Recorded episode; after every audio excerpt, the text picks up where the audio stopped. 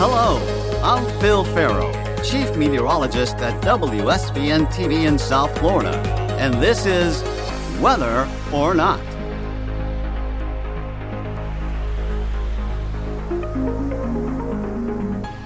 It's here, hurricane season 2023. And what a great podcast we have for you on our third season opener. We have a who's who from the world of forecasting in the tropics.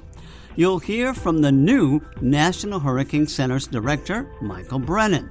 The role as director is a little bigger picture, sort of being out in chart and in front of our messaging and preparedness, and then also the real time communication of hazards and, and storm information to the media, to emergency managers, and other officials during a storm. A chat with premier hurricane forecaster Dr. Philip Klotzbach out of the University of Colorado on how these long range forecasts are assembled.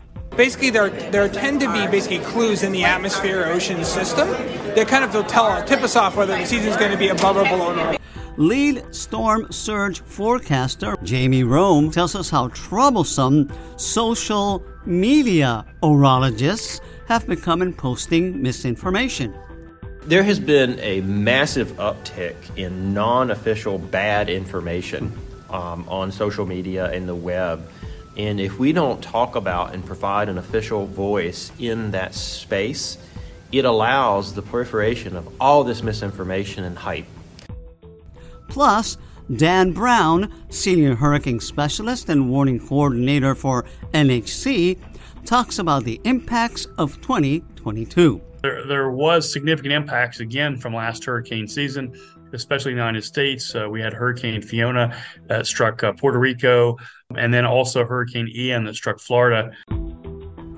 Before we hear from our great experts, let's hear the forecast. NOAA's forecasting 12 to 17 named systems, out of which 5 to 9 may become hurricanes.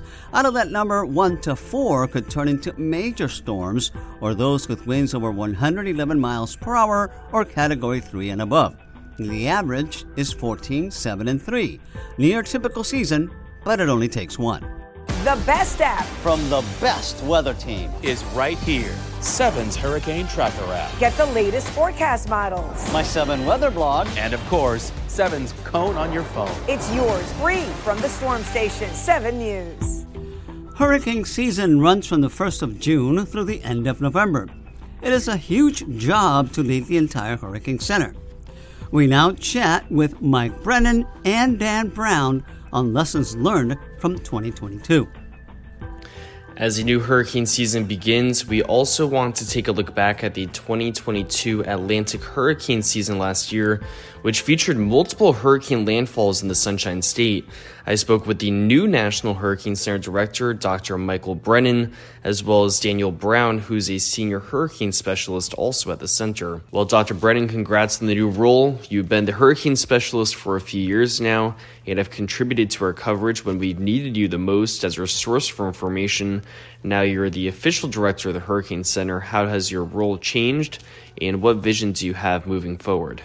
Yeah, well, the the director role is a little higher higher level sort of big picture role it's not as involved necessarily in the day-to-day forecasting and operations and running you know my, my previous position was branch chief of the hurricane specialist unit. So i was sort of in charge of, of all the hurricane forecasters and sort of the running the day-to-day operations. The role as director is a little bigger picture sort of being out in chart and in front of our messaging and preparedness and then also the real-time communication of hazards and, and storm information to the media to emergency managers and other officials during a storm. So you'll see me on the things like you know working with you and the, the local media the national media just to get the word out. And you know and i have a, a role from the international perspective too as the chair of the uh, the WMORA4 Hurricane Committee, working with all our international partners in the region as the official hurricane forecast center and working with all those Met services to to keep their folks safe too. The 2022 Atlantic hurricane season featured near normal activity with 14 named storms, 8 hurricanes, and 2 major hurricanes. Did the season pan out as the National Hurricane Center expected it to? Well, you know, every season has its own sort of character. And I, if you remember back to the 2022 hurricane season, it was pretty quiet early. Actually, even into August, it was very quiet, and people started to wonder, "Wow, are we going to have any kind of hurricane season at all? What's going to happen?"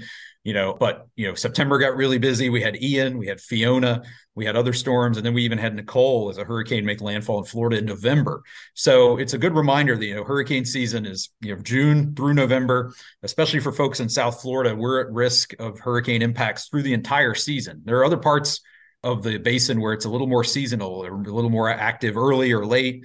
South Florida is at risk the entire season, so it's it's something you want to pay attention to the whole time.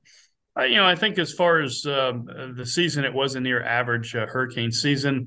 Uh, I don't think at the Hurricane Center we're quite as uh, uh, you know enamored with the the numbers. There there was significant impacts again from last hurricane season, especially in the United States. Uh, we had Hurricane Fiona that struck Puerto Rico, and then also Hurricane Ian that struck Florida, again producing significant you know, devastation and uh, again, it's the last several hurricane seasons, really since about 2016, they've all been very uh, impactful hurricane seasons.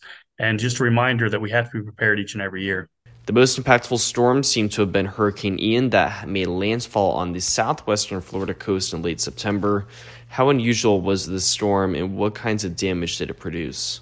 Well, I mean, I unfortunately Ian's not all that unusual. I mean, certainly the Florida Peninsula has been no stranger to to major hurricane landfalls. You know, we've had multiple category four and five hurricane landfalls in Florida going back to 20, 2017. Uh, but you know, the damage that Ian produced was extreme from a storm surge perspective. The southwest coast of Florida is exceptionally vulnerable to storm surge so we had, you know, 10 to 15 feet of inundation above ground level with, you know, destructive wave action on top of that. And if you've seen the pictures from Fort Myers Beach, for example, you had, you know, structures destroyed, homes pushed around, you know, sort of large scale devastation across, you know, across multiple barrier islands there in Southwest Florida. There was significant impacts from heavy rainfall across much of the, you know, southern to central to northern portions of the peninsula mostly north of the, the, the you know sort of metro South Florida region. Although we did see some impacts, but especially north of Lake Okeechobee up through central and North Florida, there was you know significant freshwater flooding. There was significant storm surge and coastal erosion along the east coast of Florida, especially north of Cape Canaveral. So Ian had tremendously widespread impacts, and it was the the costliest hurricane in Florida history with almost 113 billion dollars worth of damage and you know, know multiple fatalities. We lost 41 people just due to storm surge and Ian alone in Florida. Yeah, you know, it was kind of a fairly typical September hurricane. Again, we we typically get our strongest storms in that kind of August, September, uh, and October time period. This was something that formed, you know, down in the Caribbean Sea, moved across western Cuba, moved into the southeastern Gulf of Mexico, and ultimately made landfall in southwestern Florida. It was a Category Four hurricane when it made landfall in southwest Florida, and I think the big takeaway with this storm is it was also a large storm and that large size caused a significant and you know really devastating catastrophic storm surge in parts of southwest florida. Uh, we had charley you know in that area back in 2004 but it was a much smaller storm and it just shows you again how each storm is different and how the size of ian uh, played a big role in those impacts that occurred in that area there is a strange lull in activity during the month of August, which tends to be one of the more busier months for tropical cyclone activity. Can you explain what may have caused that and how the warm, undisrupted waters could have allowed for stronger storms? Yeah, there are some parts of the Atlantic basin where the warm water is not very deep. And so if you have several storms go through, it can sort of mix that up. But the Caribbean and the Gulf of Mexico and you know the immediate east coast of Florida and the Bahamas, it doesn't really matter. The warm, warm water there is very deep for the most part. There's features like the loop current that come out of the Gulf, and the Northwest Caribbean has very, very deep warm water. So it's not as big of a factor there. We did see a lot of sort of dry air and, and other unfavorable factors sort of persist in the Atlantic basin most of the way through August. But again, those conditions can change pretty quickly. It doesn't take, you know, it doesn't take a lot of space or time for a system to be able to find the right environment to be able to intensify in. And that's unfortunately what we saw happen as we got into September. We had a pretty significant outbreak of relatively impactful storms, including Ian. Yeah, you know, it's not it's not too unusual to have kind of a slower start to the hurricane season, but last year was a bit more atypical in that we went that uh, really the entire month of August without uh, a named storm. Uh, but it does show you that once we got started with that season, that again September, October were quite busy, and then we ended up with Nicole here in Florida all the way in November. So again, you got to kind of be ready that entire uh, stretch of the hurricane season. But uh, again, usually in the early part of the season, uh, we kind of average one to two storms in about the month of June, but those can be close to home for us here in Florida. we get into July, sometimes there is a little bit of a lull in activity uh, in July, but then the, the, season typically starts to ramp up in August. That's when those conditions become most favorable, you know, with the warmer sea surface temperatures and also the lower wind shear across uh, uh, much of the Atlantic basin. Many U.S. states avoided landfalling tropical cyclones, most notably those along the Gulf of Mexico besides Florida. Is there any reasoning for that, or was it just luck? Yeah, it's usually just the steering patterns at the time. I mean, as you know, the Gulf Coast states, you know, from Florida all the way over to Texas have had very, very busy hurricane seasons prior to 2022. Your state of Louisiana has had multiple hurricane landfalls and multiple major hurricane landfalls in 2020 and 2021. So you know, a lot of it has to do with where the storms form, what the atmospheric steering patterns are like at the time. You know, one thing we've seen in the last few years is a lot of storms forming in the western part of the basin, which makes it more likely that they're going to end up affecting land if they form in the Caribbean or the Gulf. You know, the land is very close by. It also means a really short timeline potentially between when a system forms and when it does reach land. I think you know it's again difficult to know where the storms are going to move before the season. Eh, you know, kind of luck on where they end up going. And in, southeastern Florida, where I live, it's you know we've been pretty pretty lucky now for for several hurricane seasons. The Gulf Coast in general has not been. There's been a lot of uh, even Category four and five storms the last many years with you know, Harvey and Laura and and and Irma and last year Ian and Ida uh, the year before. So again, a lot of uh, very impactful storms along the Gulf Coast. You know, for those of us in Southeast Florida, I think uh, uh we just have to uh, say, you know, we've been pretty lucky, uh, but doesn't mean we won't get hit this year.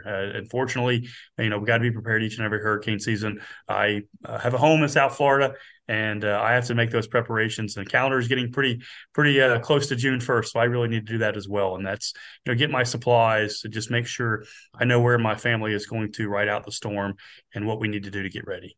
What were some of the forecasting and communication lessons you learned following the season? We are looking at how the cone might evolve in the next few years, whether it should be something that's more hazard based or whether it should try to capture more of the forecast uncertainty. But we're going to work with the social science community and figure out how to best depict that information going forward. You know, the cone graphic's been around for you know 20 plus years. It's pretty institutionalized. People are very used to it. It is very heavily used but people have to use it the right way. It's just a high level look at where the center of the system is likely to go over the next few days, but it, it really can't tell you more than that. It's just sort of a, an over, like the cover of a book. It's it's sort of a high level look, and then you have to sort of dig into the details to know what the exact risks of the various hazards are going to be at your location.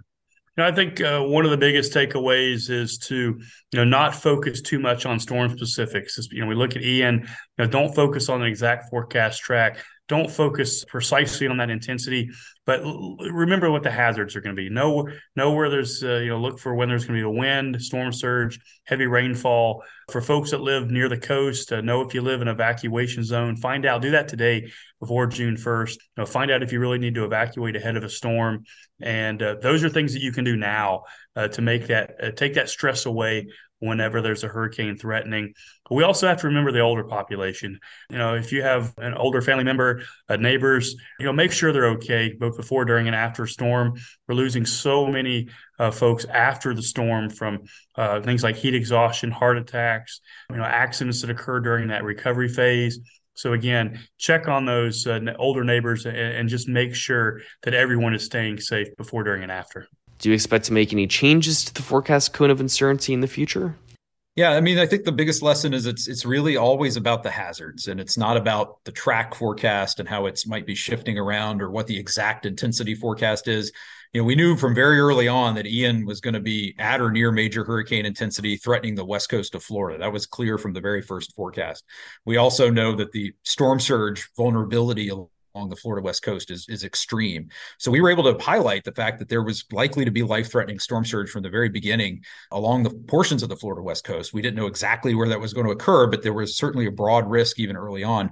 And I think we just need as a community the weather service, the hurricane center, emergency managers, the media need to focus again on the hazards. We have watches and warnings for hurricane force winds, for storm surge, for flooding, rainfall flooding, and get away from sort of overanalyzing individual model trends and, and how the official forecast may be shifting around a little bit from one cycle to the next. Right now, you know, we're we always look at uh, uh, new social science and always trying to improve our products and services. We've really come a long way over the past couple of decades with with new products that provide probabilistic information about where the, the threats of wind are going to be, how high the storm surge could be, how far inland it could penetrate We've added uh, things like storm surge watches and warnings to help communicate that hazard. So we're always looking at ways to make improvements, and I'm sure we will in the future. But again, the, the big thing to remember is that that cone doesn't tell you where the impacts are going to occur. It's only tell you where that center of the storm is going to track. And we really do have to look at uh, you know other products that we issue and also listen to your local media uh, again to find out what those impacts might be in your area and what you really need to do to uh, prepare for that storm. And is there anything else you would like to add? I think I just encourage everybody in South Florida as we head toward the season to know your risk. Know if you live in a storm surge evacuation zone. That's the most important piece of information you can know. Because if you do, you may be asked to leave your home in the face of a storm. So you want to know where you're going to go, how you're going to get there. Try to evacuate tens of miles, not hundreds of miles. I know there's a lot of perception in Florida that people have to drive a really long way to get to a safe place ahead of a storm, and that's not necessarily the case. The other thing I'll touch on is, you know, in the last 10 years, we've lost almost as many people after hurricanes to various hazards as we do during the storm. A lot of these are related to medical issues, accidents, power problems, uh, heat related fatalities. So we want people to be safe after the hurricane as well as during the storm. Thanks, Jackson. Here's a quick listen at the storm names in place for 2023 Arlene, Brett, Cindy, Don, Emily, Franklin, Gert, Harold, Idalia, Jose, Katia, Lee, Margot, Nigel, Ophelia, Philip, Rina, Sean, Tammy, Vince, and Whitney. Weather or not returns after this. Severe weather can strike any time, And when it does, Seven's got you covered. 24 7. We'll see storms developing. We have a long line of rainfall here. We are the Storm Station. 7 News. Welcome back. We all hear a lot of hurricane forecasts this time of year, all meant to give us an idea, never set in stone, as to how active a season might be. But how are these forecasts put together? Dr. Philip Klotzbach reveals the process they use. We spoke to him at the convention floor at this year's National Hurricane Center's conference back in April. Dr. Klotzbach, one of many questions that, that we get asked over at Channel 7 is what tools do you use to get these long term forecasts issued? Yeah, so what we do is we use historical weather and climate data. So basically, there there tend to be basically clues in the atmosphere ocean system that kind of will tell tip us off whether the season is going to be above or below normal. So if we look historically, in general, before active seasons, the Atlantic tends to be warmer, which makes sense since warm ocean water provides more fuel for, de- for developing hurricanes. Also, you tend to have La Nina conditions in the tropical Pacific. Colder water in the tropical Pacific tends to lead towards more conducive conditions in the Atlantic in terms of wind patterns. You tend to get less of this wind shear. Too much shear is detrimental for hurricane formation and intensification. And then how do you verify these forecasts in the long term? Yeah, so basically every year we print out a forecast for numbers and then we just compare them with what the National Hurricane Center says. This year will be actually be our 40th year of issuing these forecasts. So we actually have real-time forecast verifications going back really far. Um, and so in general, the forecasts in April show kind of modest skill because you're still a long way from when the season really ramps up. June the skill improves, and by early August you get you get generally a pretty good skill. Um, it's important to realize that even though August is two months into the hurricane season, first of August still about 95% of your major hurricane activity left to go. Now, looking at this year, what are the factors that are in play that you're looking at for the upcoming hurricane season? Yeah, so if, um, and one of the big things we're monitoring right now is will we get to El Nino or not? A lot of the models are really aggressive at calling for El Nino. There's indications we might get there, but We've seen this before where it tries to go to El Nino and it doesn't really end up panning out. So at this point, you know, I would say odds favor an El Nino, but even if we do get there, how strong is it? The Atlantic right now is pretty warm, the eastern and central tropical Atlantic, so it's kind of a tug of war between those two factors. And. So as we look ahead in time, we have the emergence of El Nino. What are your thoughts on climate change having any impact whatsoever and what we can expect? Yeah, well, climate change in general, if you look like at global storm activity, we don't really see an increase. We actually have seen a decrease in global hurricane activity. And the reason being is that while the Atlantic has been going up, the Pacific has generally been going down. Since the Pacific is a larger ocean, it actually knocks down your overall numbers. And the reason why that's the case is because This year, notwithstanding, we've actually trended more towards La Nina the last 40 years. La Nina increases your Atlantic storms, knocks down your Pacific storms. As the Pacific generates more storms, your numbers actually go down. So the Atlantic kind of goes opposite of the rest of the globe. Now, this year, if we do get to a robust El Nino, globally we'll probably actually have a very busy season, but the Atlantic should actually have lower than numbers. So, as we uh, look ahead here in time, what do you think is the best thing for viewers or, or, or our listening audience to take in now? Is it more preparations? Is it more long term forecasts? What, in your view, is the most important thing? Yeah, well, I mean, it's important to realize with seasonal forecasts, they're certainly not they're certainly not perfect. I mean, there's years where we forecast a lot, and we don't get many, or vice versa. Um, and even if we have a perfect forecast, we can't say where the storms are going to go. So while in general, more active seasons do have more landfalls, you can still, in a very quiet season, get one or more nasty landfalls. In Florida, Hurricane Andrew in 92 is a great example. However, again, in general, busier seasons do have more landfalling storms. The odds of landfall go up in La Ninas, down in El Ninos. So that is that is an important factor. But in general, you know, now's the time to be prepared, have a plan in place. One of the things that you were mentioning is that obviously hurricane season doesn't start to pick up until August. Mm-hmm. We've also been seeing a trend for a lot of activity later in the season. Do you see that more as a continuing phenomenon as we move ahead? Yeah, well, typically La Nina tends to actually increase late season activity because what kind of what kills your late season is too much shear, and in La Nina you tend to have lower shear, um, so you can extend your season. So typically, if it is an El Nino, that should tend to make the season earlier. Um, but again, remains to be seen if we get to El Nino, and you still can get late season stuff in El Nino years. Just in general, the odds do go down. Dr. Klotzbach, thank you for taking the time. A big issue impacting the entire meteorological field is the potential for anyone to post hurricane info on social media. It's become a major problem for forecasters and official sites like the National Hurricane Center. Jamie Rhome is here now and telling us how they are trying to tackle this problem. Jamie, can you tell us more or less what we learned from last year's hurricane season? Yeah, it was another example of the overemphasis on the cone. I think so. We need to take time to explain what the infamous track cone or cone of uncertainty, right. or it's got, got many names. Um, it, it is only telling you the probable track of the center, right. the center of the storm. And the hazards, increasingly so, I might say, are extending outside of the cone, well outside of the cone. So we really need people to not necessarily ignore the cone, but to um, you know, I, I, I refer to the cone as like the, um, you know, the, the table of contents. You know, you brief at it quick, you look at it quickly, but then you have to move on to the full story. Uh, one of the things that we did last year at our station was we, we got rid of the icon and the center line of the cone. Uh, one of the comments that I received was, well, the National Hurricane Center is still showing it on its graphics. Right. Do you have any plans in the future to uh, maybe alter that or take that icon out? It's one of many things that are, are on the table as we look towards um, what I would call iterations of the cone. Right. So the cone's not going away, right. and there's not going to be a dramatic uh, change in the cone, but there could be some cosmetic uh, improvements to the cone. Right now, we de emphasize the center track line, so by default, it is off, and the person has to manually turn it on.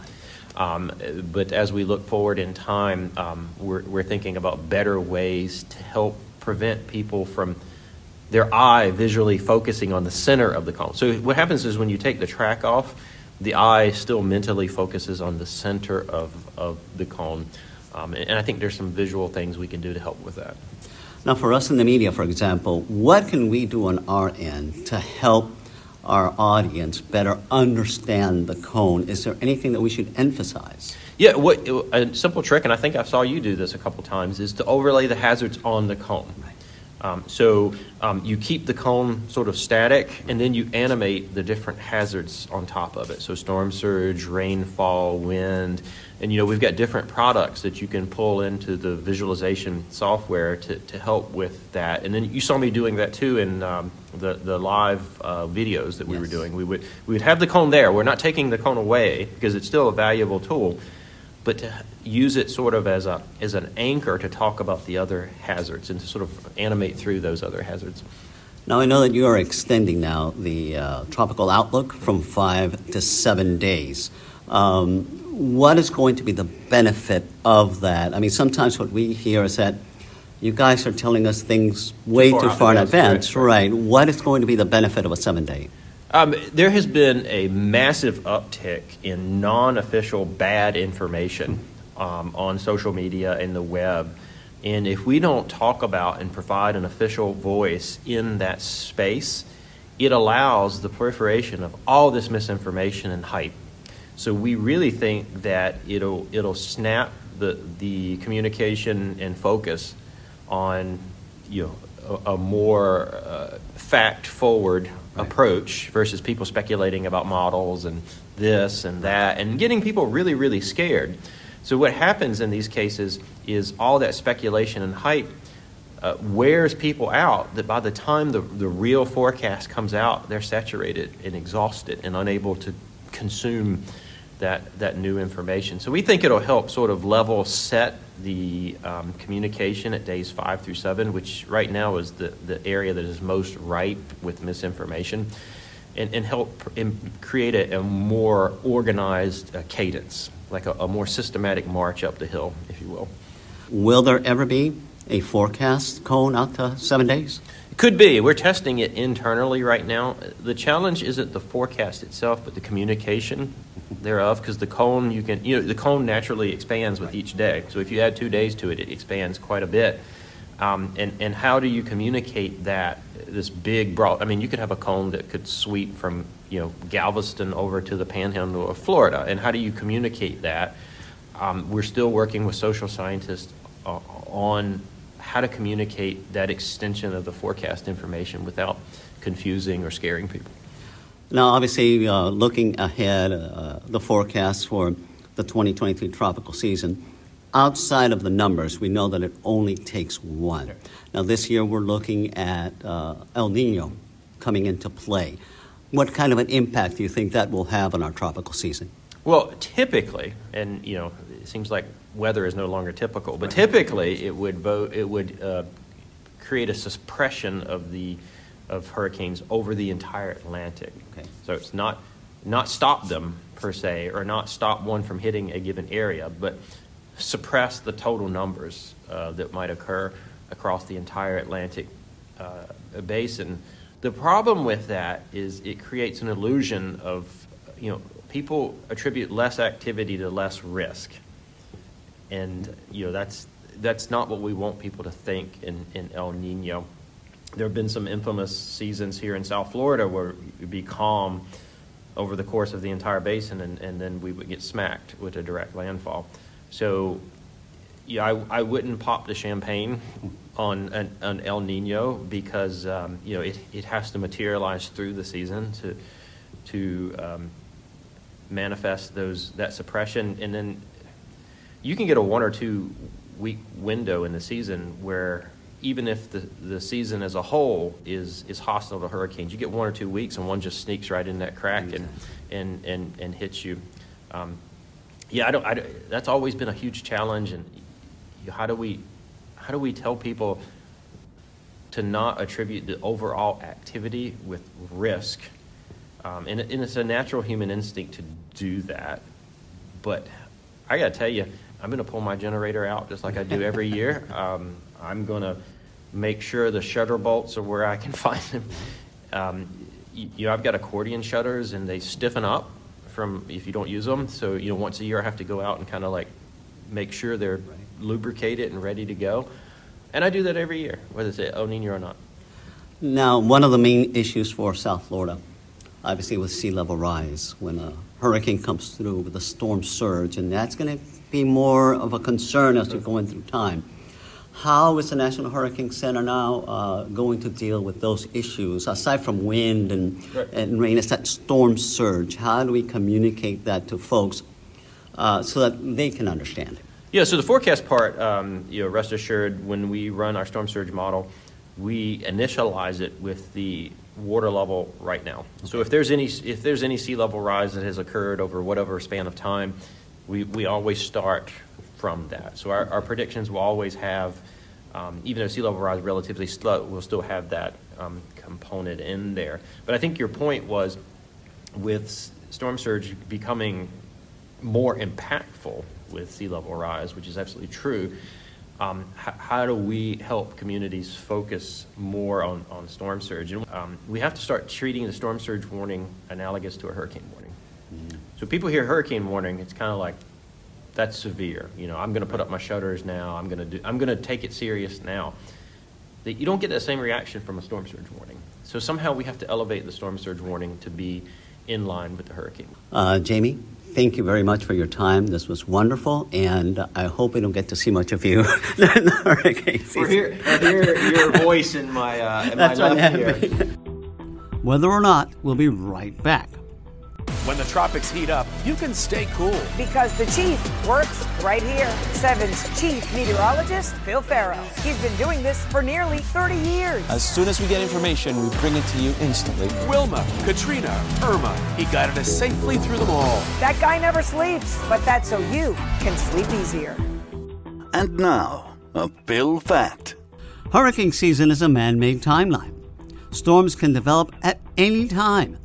NHC determined that January of this year, there was a subtropical storm that organized just offshore the northeast coast. Storms need at least 80 degrees of water temperature in order to grow and strengthen, usually between June and December. But if those temps remain warm, storms can pop up at any time. See you next week. This has been Chief Meteorologist Phil Ferro. This podcast is produced by the 7 Weather Team. Original music by Chris Crane, with technical support by Steven Sejas. Thank you for listening to Weather or Not.